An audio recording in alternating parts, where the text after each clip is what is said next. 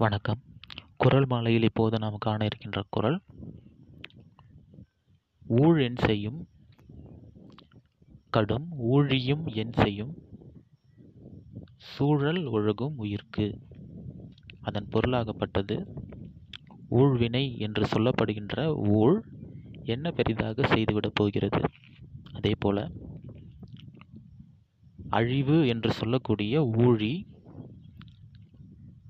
கடுமையான ஒளி என்ன பெரிதாக செய்துவிடப் போகிறது? இந்த சூழலை உணர்ந்து புரிந்து மதித்து அதன் போக்கினை ஒழுகி நடக்கும் உயிர்களை என்பதே அதன் பொருள்.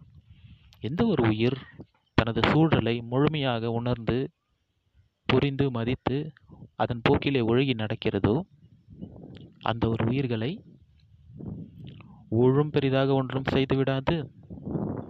ஊழியும் பெரிதாக ஒன்றும் செய்துவிடாது என்பதை இக்குறள் உணர்த்துகிறது.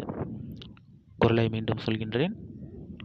ஊழியன் செய்யும் கடும் ஊழியும் என் செய்யும் சூழல் ஒழுகும் உயிர்க்கு. நன்றி.